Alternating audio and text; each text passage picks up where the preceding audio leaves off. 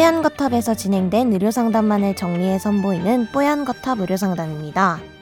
이번 상담은 2017년 8월 10일 뽀얀 거탑 113회에서 방송되었습니다. 여러 부위별로 나타나는 피부 트러블의 원인에 대해 이야기 나눕니다. 뽀얀 거탑에 사연을 보내주세요. 건강 상담 해드립니다. 타워 골뱅이 sbs.co.kr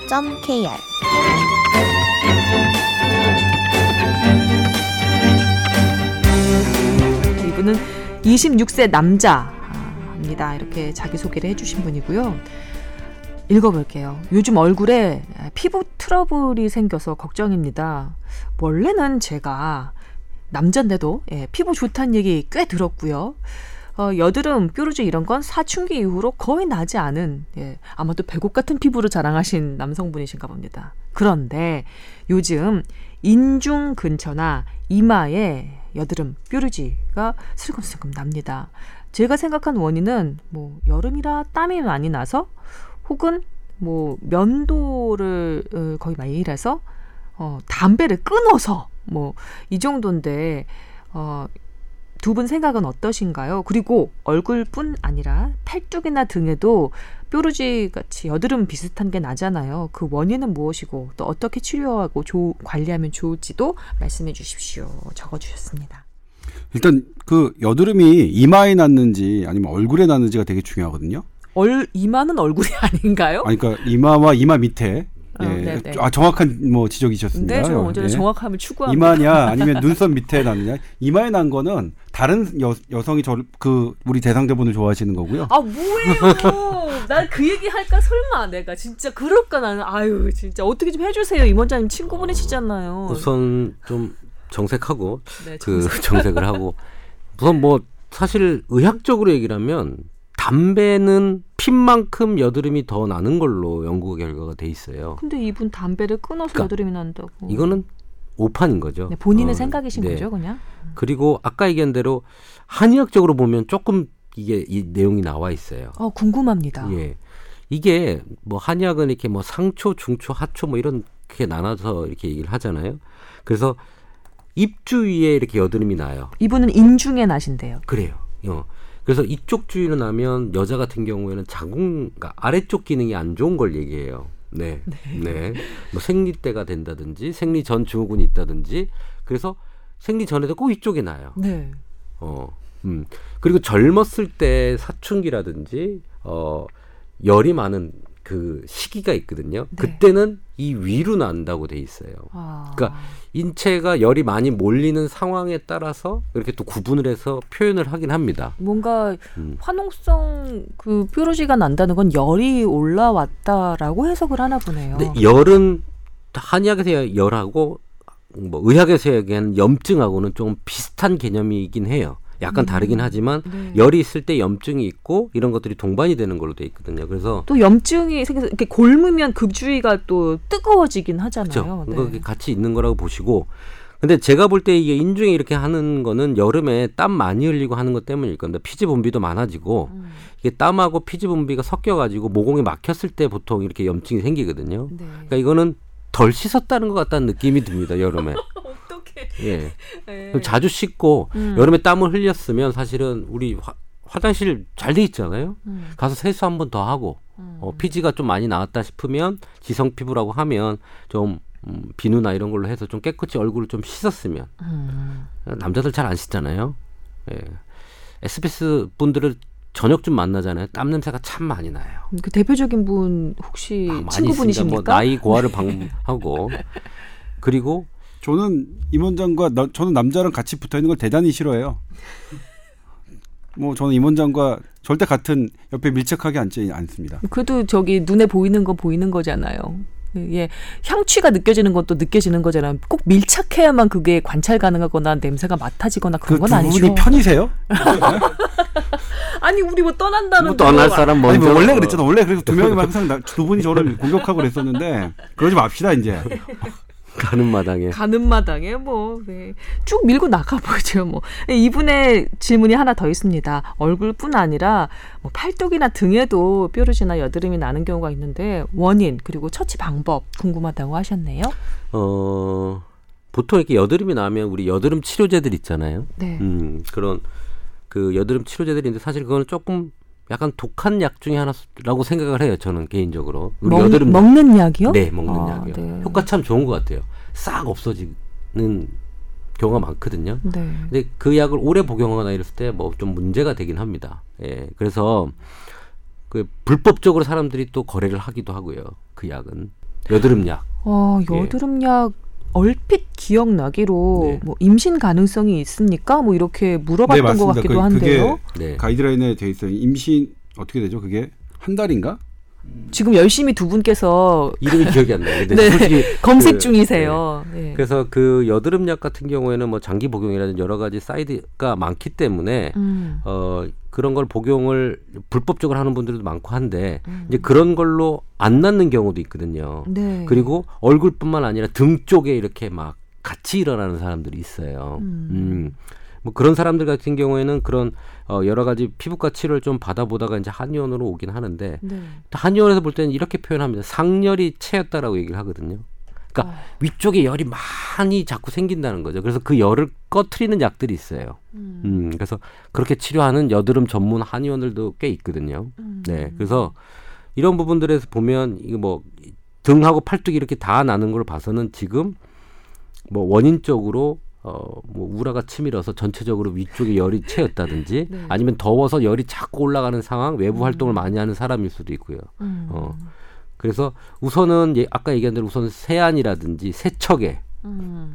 어, 포커스를 더 보시고 그래서 안 되면 병원 약, 그 여드름 약을 한번 먹어 보시고 어, 그래도 안 되면 아까 상열을 꺼트리는 약을 검색해 보면 열 꺼트리는 그런 제재들이 꽤 많이 있어요. 질문 하나만 네. 드릴게요.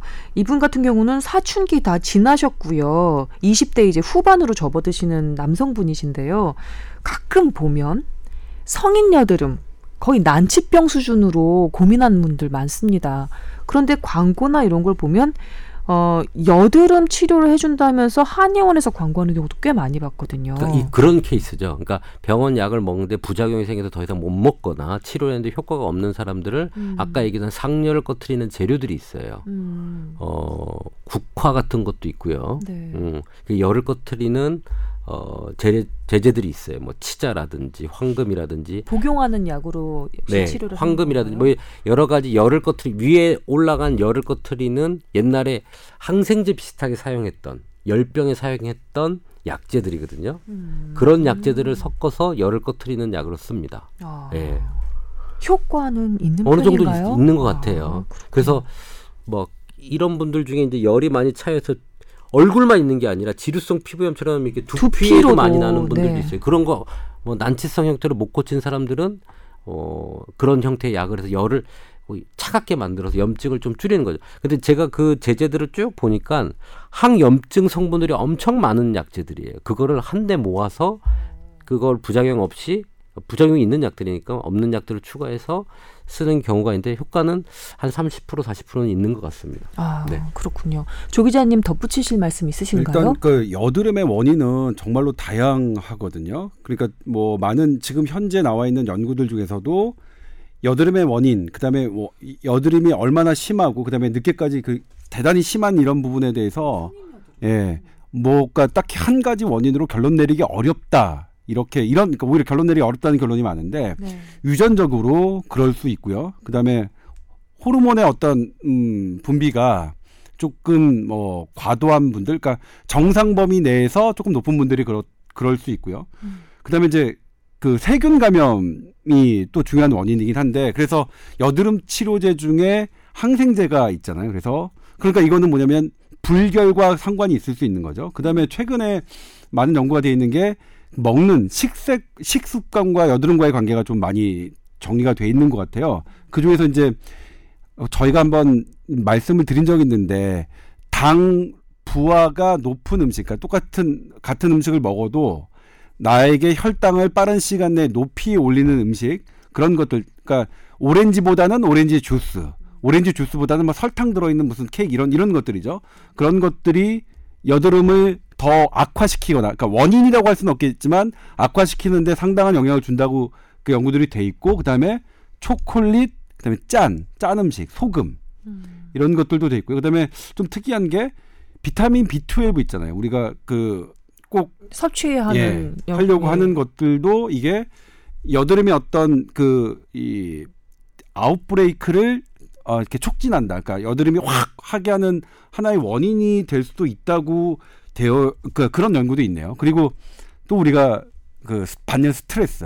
음. 그러니까 여러 가지 전반적으로 어, 우리 생활에 어, 비건강하지 않은 여, 그 요소들이 여드름에 영향을 미칠 수 있다. 이렇게 돼 있는 거고. 그다음에 아까 지금 제가 확실하게 말씀 못 드렸는데 여드름 치료에 있잖아요. 대표적으로 쓰이는 게 그 비타민 A, 레티노이드라고 하는 것들은 그 임신부에게 금기가 돼 있습니다. 정확하게 이제 말씀드리면 임신 그러니까 이분은 남성이니까 별 상관이 없겠죠. 여성분들은 임신을 하고자 함- 하신다면 한 달 전부터 그 약을 드시면 안 되고요. 그다음에 그 약을 드신 분이 드시고 계신 분이 임신을 원하 원하 하고 싶다 하면 그 약을 끊고 한 달 후에 시도하셔야 됩니다. 아, 그건 혹시 기형아 출산 위험 네, 때문인가요? 네, 한번 저 지, 어, 짚어드렸고요. 그리고 또 하나 질문은 이거는 뭐 영향이 있다는 사람도 있고 과장됐다는 사람들도 있고 그렇긴 한데 여드름의 원인 중에 모낭충이 있다라는 얘기가 있었습니다. 그래서 모낭충을 죽이는 비누 라고 광고하면서 팔기도 하고 했었거든요.